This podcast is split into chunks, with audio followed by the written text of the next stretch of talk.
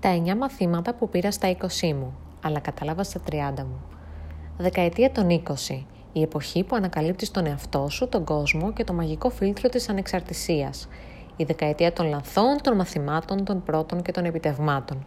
Μία από τις καλύτερες περιόδους της ζωής σου, αν την αξιοποιείς σωστά. Κάτι που εγώ δεν έκανα σε μεγάλο βαθμό και το μετανιώνω τώρα. Αυτά είναι τα 9 μαθήματα που πήρα στα 20 μου και αυτά που αν είσαι ακόμα σε αυτή τη φάση της ζωής σου πρέπει να προσέξεις. Ξόδεψα πολύ χρόνο χωρίς να κάνω τίποτα. Ναι, εντάξει, μετά τη φρίκη των Πανελληνίων και ολόκληρου του σχολικού συστήματος, για να είμαι ειλικρινής, τα φοιτητικά σου χρόνια είναι η φάση που θέλεις επιτέλους να αποσυμπιεστείς. Ο χρόνος σου σου ανήκει και όπως κάθε τι καινούριο δεν εκτιμάς απόλυτα την αξία του μέχρι να το χάσεις.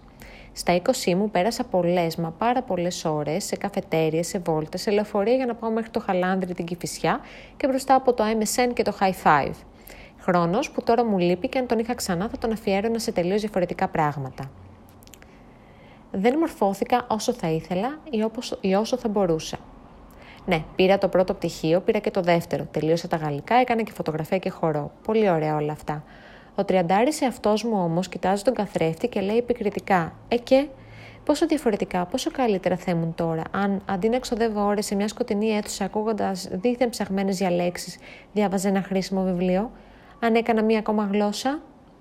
Τα αν και τα ίσως είναι οι μεγαλύτεροι δυνάστες της ενήλικης ζωής. Δεν φρόντιζα το σώμα μου όσο θα έπρεπε.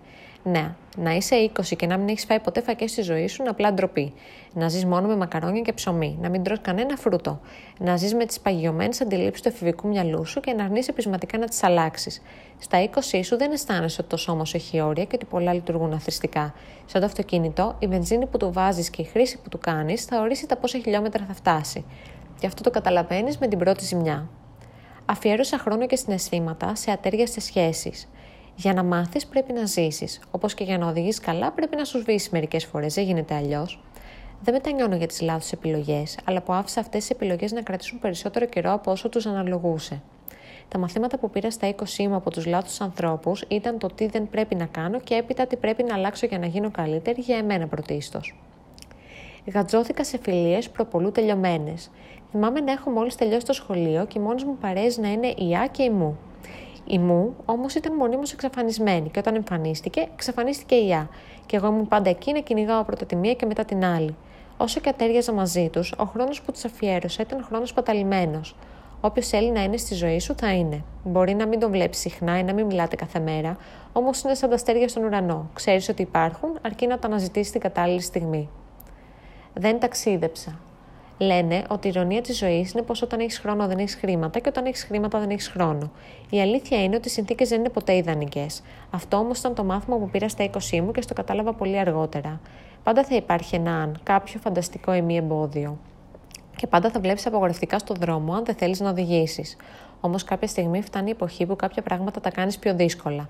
Ταξίδεψε λοιπόν όσο είσαι στα 20, αν αυτό θέλεις να κάνεις. Θα αλλάξει ο τρόπος που βλέπεις τον κόσμο δεν ύψωνα τη φωνή μου. Μου πήρε μια δεκαετία ενήλικης ζωής για να μιλάω όταν κάτι δεν μου αρέσει, για να λέω όχι ή έστω την άποψή μου, για να ακούω και να μοιράζομαι αυτό που μου φωνάζει στο ένστικτό μου. Όταν είσαι 20, ντρέπεσαι, έχεις αμφιβολίες και είναι λογικό γιατί όλοι σε βλέπουν ακόμα σαν μικρό παιδί. Το σημαντικό όμως είναι το πώς βλέπεις εσύ τον εαυτό σου, σαν γαντάκι ή σαν λιοντάρι. Δεν πρόσεχα την εικόνα μου. Πάντα θαύμαζα και ακόμα το κάνω όλες εκείνες τις κοπέλες με το έμφυτο στυλ, που είναι πάντα στην τρίχα με τις τελευταίες τάσεις στη μόδα, σαν μοντέλα του Instagram. Και εγώ από την άλλη να ανακαλύπτω το στυλ μου με ρυθμούς χελώνας, να μην ξέρω ακόμα πώς να φτιάχνω μια ίσια γραμμή eyeliner και να νιώθω μέσα μου παιδί. Στα 20 μου έμαθα ότι η εικόνα μετράει και ότι πρέπει να τη φροντίσεις για να σε φροντίσει. Δεν αξιοποίησα τη δημιουργικότητά μου. Όταν είσαι πιο μικρός, έχεις περισσότερη ενέργεια, περισσότερη φαντασία και έντονο αρωματισμό. Θυμάμαι στη Δευτέρα Λυκείου έγραφα στίχους και στο πρώτο τέος ποίηματα. Από τότε η διάθεση και οι αντοχές μου έχουν πέσει αισθητά, ενώ ο κινησμός της ενηλικίωσης τραυματίζει ανεπανόρθωτα το ρομαντισμό της εφηβείας. Όσο είσαι λοιπόν σε αυτή τη δεκαετία της ζωής σου, κάψε βαθιά μέσα σου και ανακάλυψε τις φιλοδοξίες, τα όνειρα και την άπλητη δημιουργικότητά σου. Και μετά κυνήγησέ τα σαν να μην υπάρχει αύριο. Όσο πιο μικρός είσαι, τόσο πιο γρήγορα πουλώνονται πληγές. Στα 30 μου πλέον και έχοντας δεχτεί αρκετά χαστούκια, εύχομαι να μπορούσα να γυρίσω πίσω στα 20 με το μυαλό και τις εμπειρίες που έχω τώρα για να κυνηγήσω μια καλύτερη εκδοχή του, του μελλοντικού εαυτού μου. Όμως, όπως λένε πολλοί, τα 30 δεν είναι αργά. σα ίσα είναι η ηλικία που μόλις ξεκινάς να κατακτάς κορυφές. Στα όρια, αδερφές μου, λοιπόν, στα όρια. Αν σου άρεσε αυτό το κείμενο, μπες στο littlehopeflags.com και άφησέ μου το σχολείο σου.